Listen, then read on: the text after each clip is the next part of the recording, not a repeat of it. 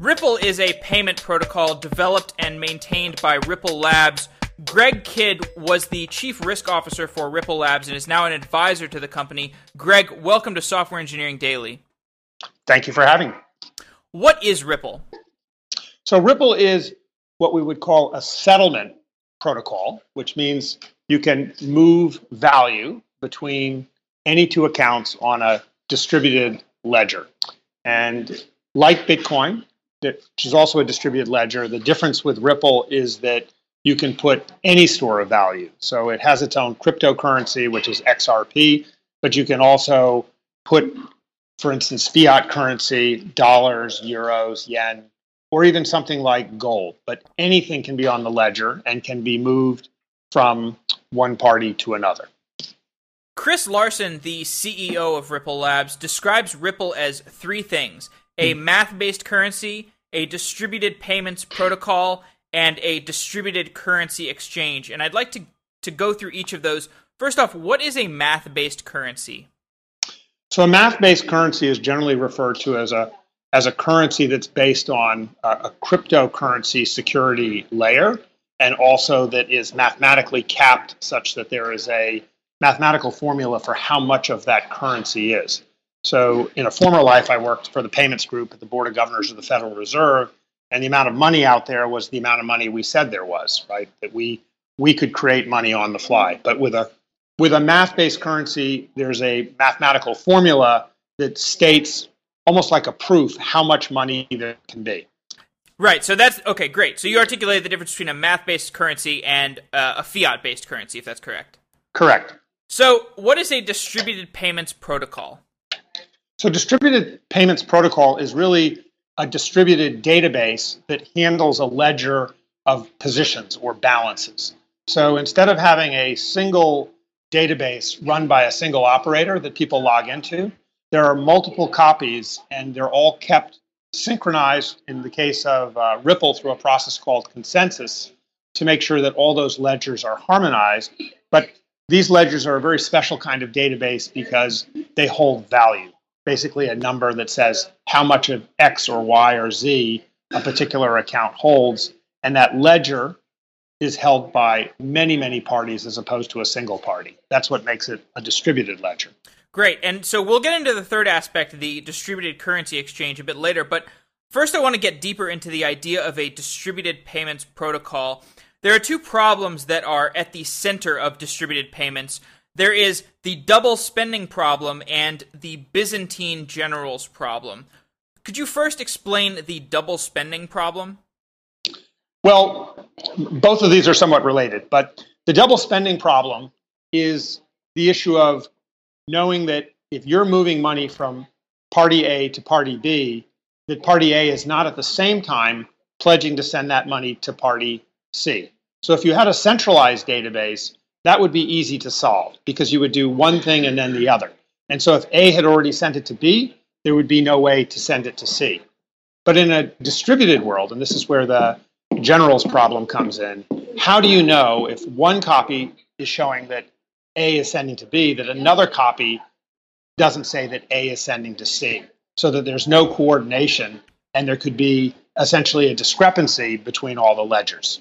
And so that generals problem was a reference to a, a historical problem where many generals back before there were cell phones had to coordinate an attack, and they had to know how to all attack at the same time because that was the only way to defeat the entity. enemy. So there's a, a general question when you have distributed logic: how do you coordinate so that you don't get uneven or conflicting results? And so, as I understand, both of these problems, the Byzantine generals problem and the double spending problem, they're both kind of simplifications of what are actually larger, much larger sets of problems, but they're sort of like these, th- like the base case of of two different types of problems that uh, a distributed payments protocol has to deal with. And then when you combine those two problems in the same system, it's kind of this combinatorial explosion of of all kinds of issues that you have to deal with. Would you say that's accurate?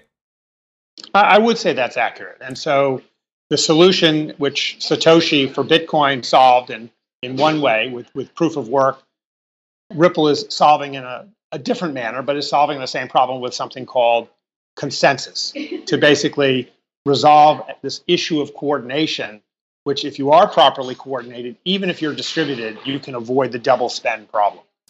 Is proof of work a subset of the consensus family of solutions? No, I, I wouldn't say it's a subset. I would just say there, there are two different ways. Proof of work is, is a more mathematically exhaustive process that requires no trust.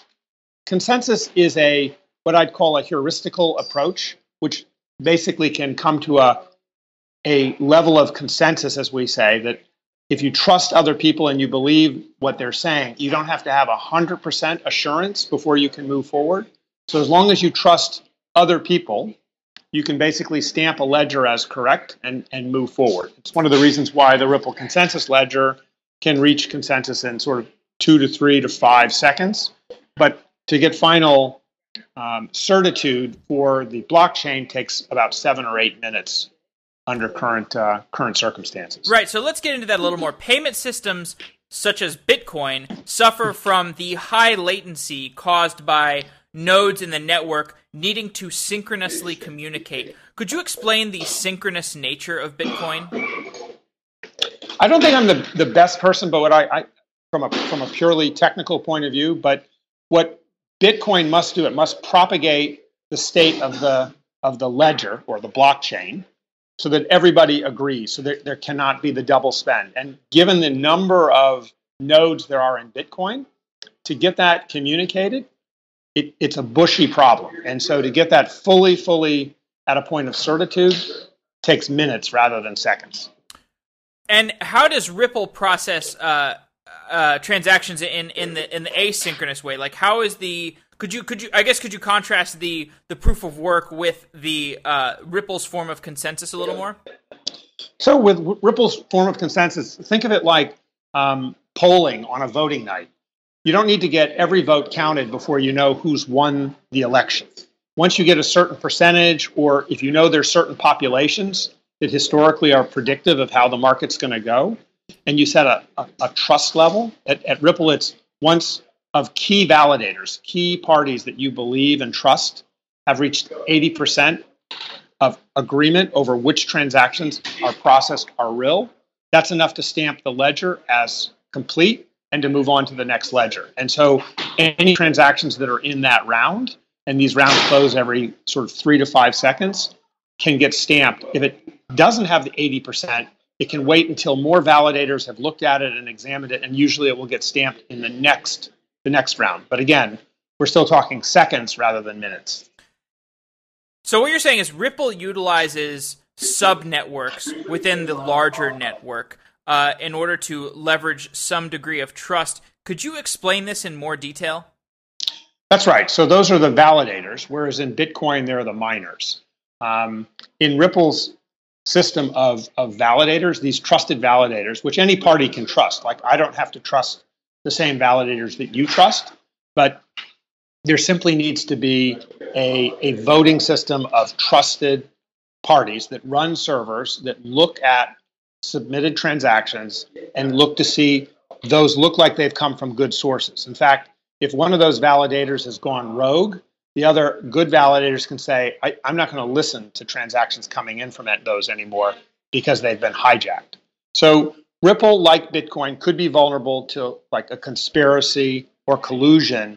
But in this case of Ripple, instead of sort of a fifty percent attack, you're sort of talking about an eighty percent attack. You'd have to find, you know, eighty percent of the validators would all have to be colluding, but they'd really be colluding against themselves because that would destroy trust in the very network that they're validating for. So every distributed payment network faces the problems of correctness, agreement, and utility. I'd like to go through each of these, starting with correctness. And correctness refers to the ability for a distributed system to discern the difference between correct and fraudulent transactions. In traditional financial settings, this is done through trust between institutions and And cryptographic signatures that guarantee a transaction is coming from the institution that it claims to be coming from. So what is different between a decentralized distributed system uh, such as Ripple and the centralized institution? in terms of correctness? So in a in a centralized institution or a centralized operated network, think of like Swift or the Fed's A C H system, the nodes that are able to submit, submit transactions are all known. They've been assigned, they've been allowed, they have to log in. Basically, unless they've been taken over, basically hijacked, those nodes are all known. They have to ask permission to become a node. In a system like Ripple, there's no control. Anyone can be a node. Anyone can send in transactions, but the validators don't necessarily have to trust those transactions. The validators can make their own decision and look at other validators and see whether they trust those transactions. So that's the real difference between a centralized system that determines who can be, who can even participate in the first place. Generally, in those centralized systems, anybody who's allowed to participate is by definition trusted. In a distributed system, anyone can participate, but that does not mean that they're trusted. So trust is built up based on experience, based on whatever patterns or rules those validators have. Agreement refers to the problem of maintaining a single global truth in the face of a decentralized accounting system. How does agreement differ from correctness?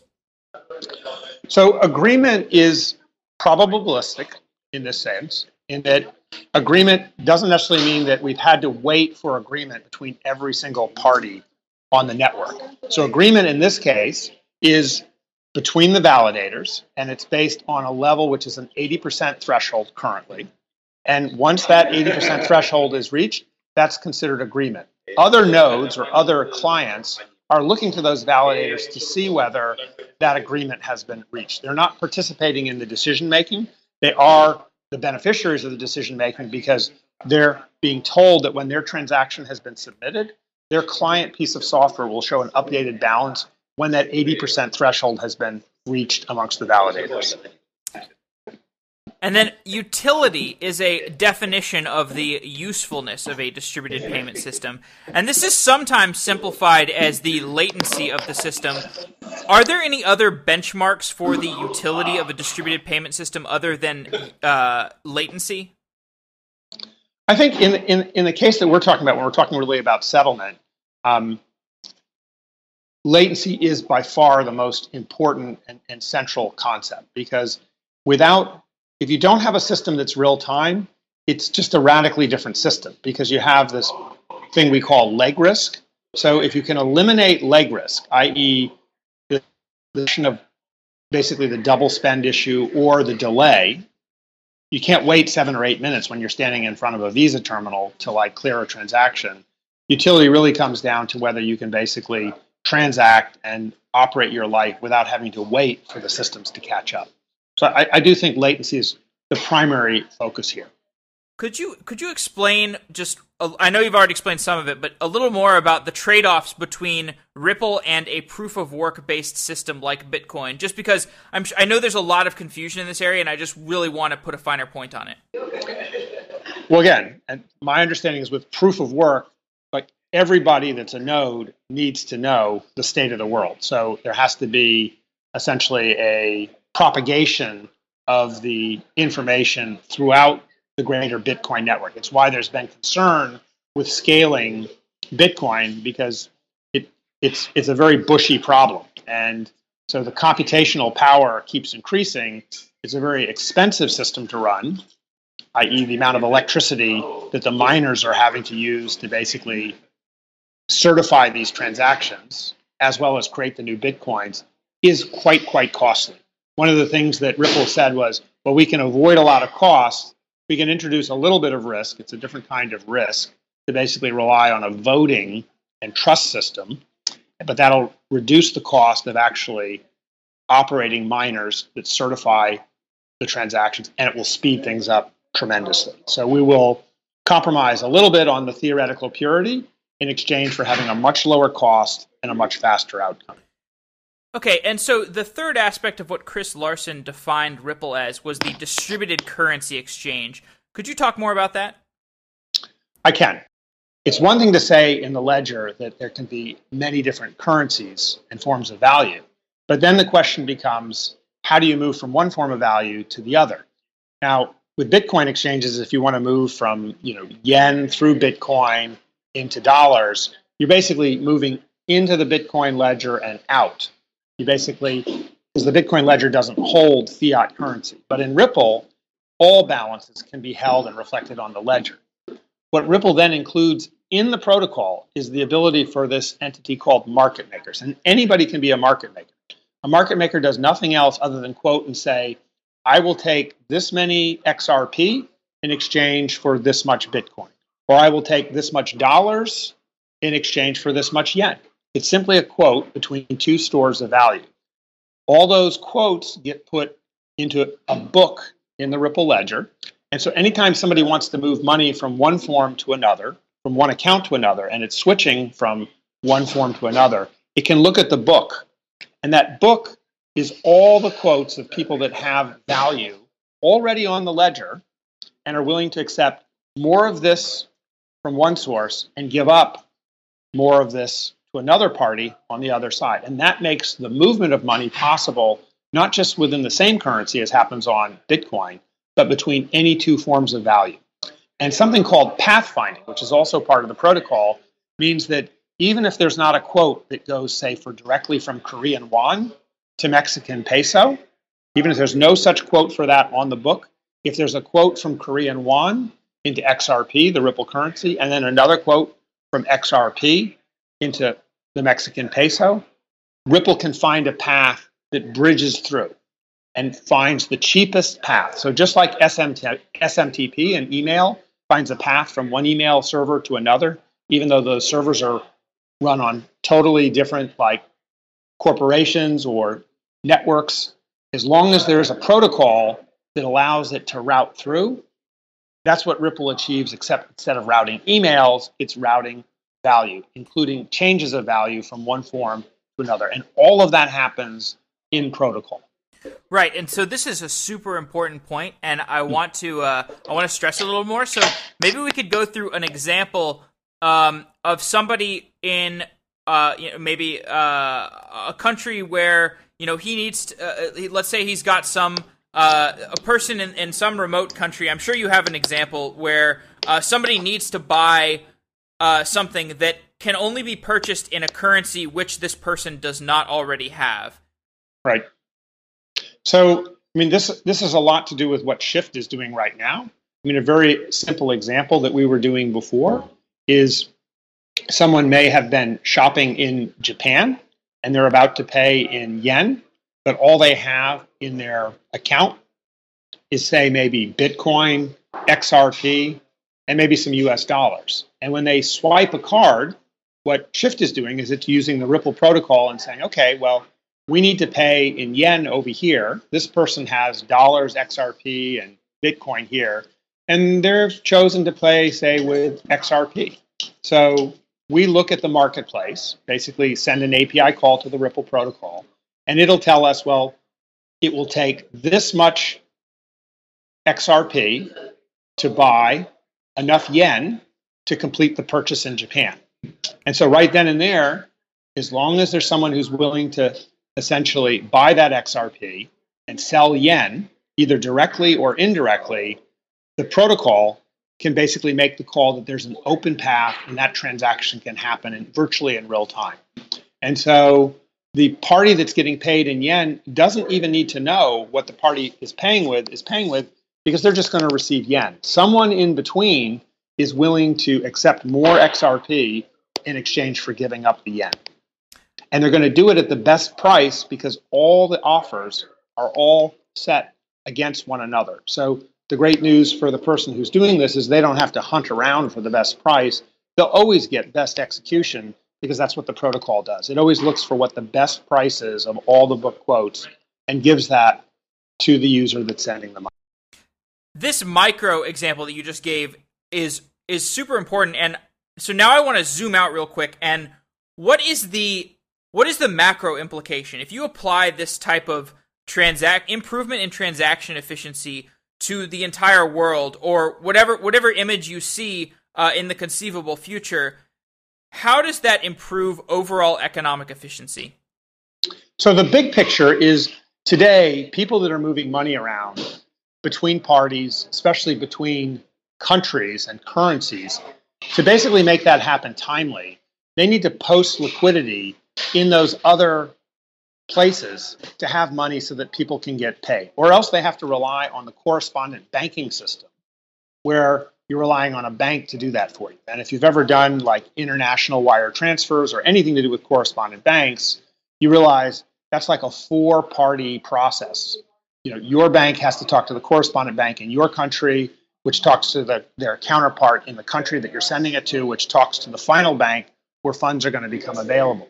And that process takes usually two to three days, often costs twenty-five or thirty-five dollars to do, um, has a lot of leg risk. So if the transaction gets stopped or blocked or lost anywhere along the way, you can feel like your money's lost. And so there's a layer of friction in global commerce that comes to the fact that there's not currently an end-to-end way to send small or large amounts of money without a lot of risk, a lot of time, and a lot of uncertainty, and a lot of uh, quite quite a, a very high margin for the, the parties that are in between, but quite a bad deal for the sender or receiver. And so with this methodology of Ripple, all that is taken out because the concept of market makers is inserted. Market makers are already willing to give up something in one place in exchange for receiving something in another place. And so as long as you have that happening, that means money can move in, in the blink of an eye. Because as long as there's market makers between senders and receivers, the money is already there at the other side. It's just a question of making the final little hop between the market maker that already has money in the local place where you want it to the party that's basically waiting to receive it. As long as they feel confident that they got something on the other side, and Ripple allows that. Ripple allows you to see that the money came in on one side, and so you can release it on the other and do that in three to five seconds. And these high-margin transaction points that exist along the current system, these conventional banks, how are they adapting to Ripple? Uh, I mean, I've or, or adapting to the to the cryptocurrency space in general. Like I know, you know, initially they were they were pretty resistant to it, but I my impression is that there's actually probably a lot more adoption than the public uh, is really aware of within the conventional banking world. Is that correct? Well, the, Ripple's main focus these days is is focusing actually on those banks and other financial institutions that are exploring ways to be leaders in this realm as opposed to laggards or followers. So a large number of banks, and not just small banks, but some of the biggest banks in the world, are trialing and piloting this right now to get familiar with how to integrate this into their core operations. So that's happening. In fact, that's become Ripple's main focus, is to get those banks and major financial institutions to basically be leaders in this area by, by working with, in this case, the Ripple protocol to, to make that to make that happen. What are the biggest uh, difficulties in, in communicating with uh, those banks? I mean, you think of a bank as kind of this stodgy, old old world institution, but I know that's not entirely true, but it's also not entirely false. So just in terms of communication, uh, what are some what are some keys to bridging the gap between like old world finance and this new cryptocurrency world? Well, the, the biggest hurdle is that unless you're a small bank, some small banks use some packaged software, every major bank has its own stack, its own technology stack, its own core banking system. And those banks have historically not been A P I friendly. So there's no standard A P I for dealing with any major banks in the world. A particular bank might develop some hooks so that you can interact with their bank, but that would mean that any system that you're going to build that's going to move money from bank A to bank B, every interconnection is custom, right? So it would be like trying to connect each email server in the world before there was S M T P, or connect phone companies before there was an S M S standard.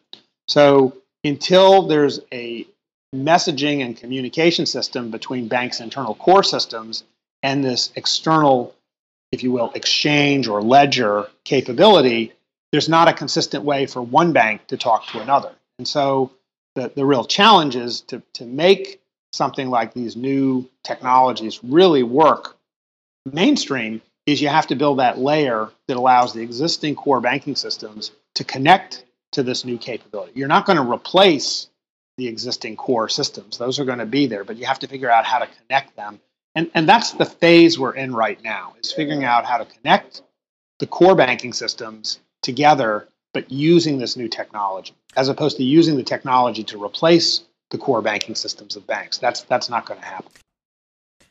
To interleave a little more of the technical information with this uh, higher level practical information, could you describe the term transaction lifecycle and the term last closed ledger?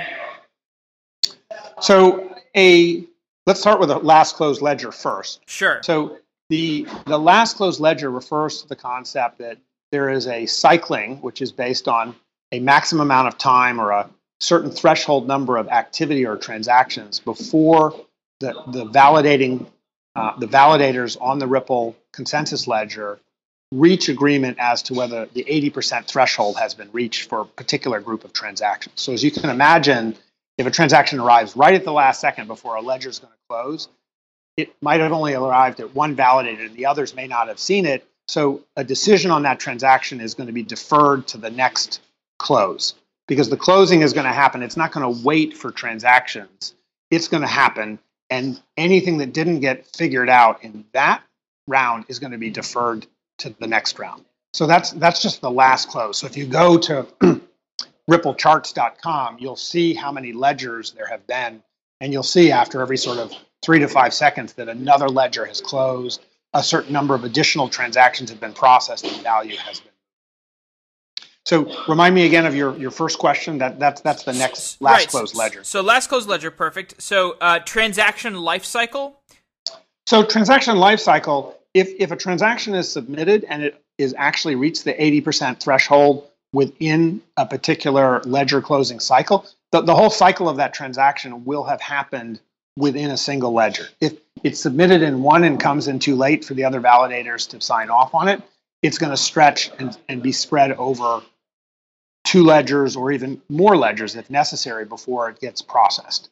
So uh, that that's really all I'm thinking of in terms of a, a transaction life cycle. Is it's just a, again, it's an instruction to move funds from one account to another, and it's either stamped as um, as as being like approved in a particular ledger cycle, or it's deferred to the next when it's either stamped as successful or ultimately rejected. In order to articulate how resilient the network is, I'd like you to dis- to describe, if you can, a worst-case scenario of bad actors who are conspiring to ruin Ripple's transactional integrity, and explain how Ripple could withstand that. So one thing that both Ripple and Bitcoin have is, is there's a transaction cost for everything that happens. In the case of Ripple, this transaction cost is not collected by Ripple or any other operator. It's actually destroyed. So it makes the currency slightly deflationary. It's a very small charge, but if you were a spammer and you wanted to flood the network with minor or insignificant transactions or simply round trip, I send a penny to you, you send a penny back to me, and we just set up a robot that did that ad infinitum. Having this cost creates an anti-spam mechanism. It would be like what the world of email would be like if there was a small cost to every email. It might only cost us a dollar a year, but it would stop spammers. But that does not exist in the email world, and so we have to deal with the problem of spam and email. If there's spam on a ledger, it could result in the whole network being knocked down, because if you flood it with a bunch of irrelevant transactions, it would be hard for the network to know which transactions are important, worth processing, versus which are worth deferring. So in addition to having this charge, Ripple has a second mechanism, which is the ability when the network is under pressure for that charge to go up, to make it even more expensive for an attacker, because for them to flood the network will then essentially financially exhaust them to do so. So that's the main built-in mechanism. One of the main reasons for having X R P, a cryptocurrency, built in, because you cannot have an active account or do anything without having and using X R P. Okay, so um, this is a topic you you don't have to discuss if you don't want to for any reason. It's totally fine. Um, and I'll edit this out again. Um, what are some so So Stellar is a fork of Ripple, and Stellar's currency is inflationary, whereas Ripple's currency is deflationary. What properties about the two currencies, um, like what is what is the, a deflationary currency versus an inflationary currency? This seems like a core uh, difference in projecting how the economy would adopt uh, this type of currency. What do you think are the macro implications for having a inherently deflationary currency versus inherently inflationary currency? In a macro term, in, in terms of absolute value, it doesn't really matter. It, it would mean that if you have an inflationary currency, at some point in the time, in the future, there's going to be more of it. But people say, you know, Bitcoin is deflationary, Ripple is deflationary, but you can infinitely divide the currencies. So in other countries, for instance, that have inflation, like at times in the history of Italy, they just basically lop off some zeros on the currency. Well, in a deflationary currency, you can do the same thing in reverse. You can just move the decimal place over. So the absolute value of the currency, and whether it's deflationary or inflationary, it doesn't really matter. I, I know a lot of people have a lot of emotion about this, but but I come from the Fed, and you know, at the end of the day, the real issue is, does an entity that's in charge of the currency have the ability to really manipulate the supply? And whether you have an inflationary or a deflationary, as long as it's a cryptocurrency and it's mathematically determined, it, it doesn't really matter, because there's not a primary party that's manipulating the currency.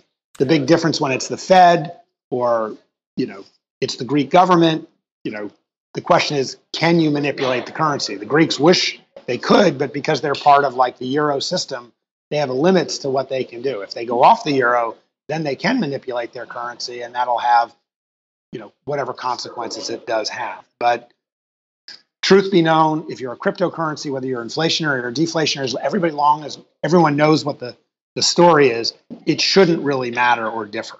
Yeah, the the knee-jerk reaction uh, that I've heard to the deflationary idea is that if a currency is deflationary, that means, you know, the value of it goes up over time, so people are incentivized to not spend it, which is not really, I mean, it doesn't really work. It equilibrates, because if something is, if nobody's spending it, then the value of it will go down. So it has inflationary pressure. So there's an equilibrium. At least uh, that's my understanding. Well, so there's two things. If you're a speculator, you're basically holding something because you think it's going to be worth more in the future, whether it's gold or housing or whatnot. That, that's really the investment value of an asset class. If what you're doing is you have a certain amount of this and you're really just using it for liquidity to get things done, then the fact that, yes, had you held it, it would be worth more in the future would basically discourage you from spending it. But if what you're spending is such a trivial amount relative to your overall net worth, then you know you stop worrying about it. So for instance, I do have a large position in cryptocurrencies, both in X R P and in Bitcoin, and, and I actually have, have some a position in Stellar as well. But I don't have any problem with using my debit card and spending any of those currencies when I'm buying a spicy dog at the seven eleven, because it just doesn't matter that much. If I really want to take a long position in the currency, that's like a treasury decision on my part. The idea that I want to be able to spend things because I'm hungry and I want some lunch, that's like an immediate liquidity decision. And you can use these currencies for both. They're not mutually exclusive. What is Ripple Labs? So Ripple Labs is the is the corporate entity that has built the Ripple protocol and open sourced it. It it also works now on building, you think like in terms of Red Hat, they build layers of software that allow enterprises, banks, to basically get up to speed and use the software without having to start from scratch. So you can think of Ripple Labs as kind of like a Bell Labs. It's a R and D shop that both promotes and produces the original protocol and furthers it, but also now builds additional products and services on top of that protocol that allows mainstream institutions to, to leverage it and make use of it. So as you said, it's the Red Hat to Ripple's uh, Linux, or as you paraphrased. And so mm-hmm. you know, an, an added side effect of this uh, that I really appreciate is there's this added marketing power. And I don't say marketing power in, in a bad way. I, I saw this manifest as an end user in that Ripple Labs has really well-produced YouTube videos, and this this sounds like maybe it is it isn't a big deal, but it's actually a really big deal because you know YouTube explanations and really good diagrams are really important for network effects. Like certainly more important than I mean, okay, arguably more important than Wikipedia articles. So you know you can have a really good Wikipedia article about Bitcoin, but the the network effects of a really good YouTube video are arguably going to be stronger. So So even if you're like, you know, a critic of Ripple Labs in the sense that you say, oh, you know, this is like this centralization element on this, uh, you know, this decentralized paradise that we would otherwise have, you know, you've got some really good materials for understanding, uh, you know, what Ripple actually does. And so, you know, this this brings to mind, like, what are some other advantages to having this subtle element of centralization to to the Ripple project? Well, you you get this tension. There there is centralization because I mean Ripple Labs is is obviously sitting there, uh, and so they also have a a big chunk of the X R P. They've raised a lot of capital, so they can basically invest in R and D in a coordinated and strategic fashion. Yet at the same time, they don't control everything. One of the companies I'm invested in is called GateHub. They're some of the guys that helped build um, Bitstamp, the original uh, European uh, Bitcoin exchange, but also they're a, Bitstamp is a gateway on Ripple.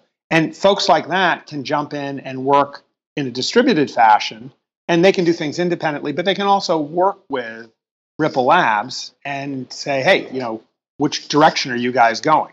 We know you can't do everything and aren't going to do everything, but if we know you're going in this direction, we'll go and build on top of that and accelerate that. So, you know, in in, in I come from the, the, the Twitter world, and so Twitter definitely does some stuff itself, but it is also heavily reliant on the ecosystem around Twitter. And it's a tension between having some centralized control and also basically cultivating a developer network.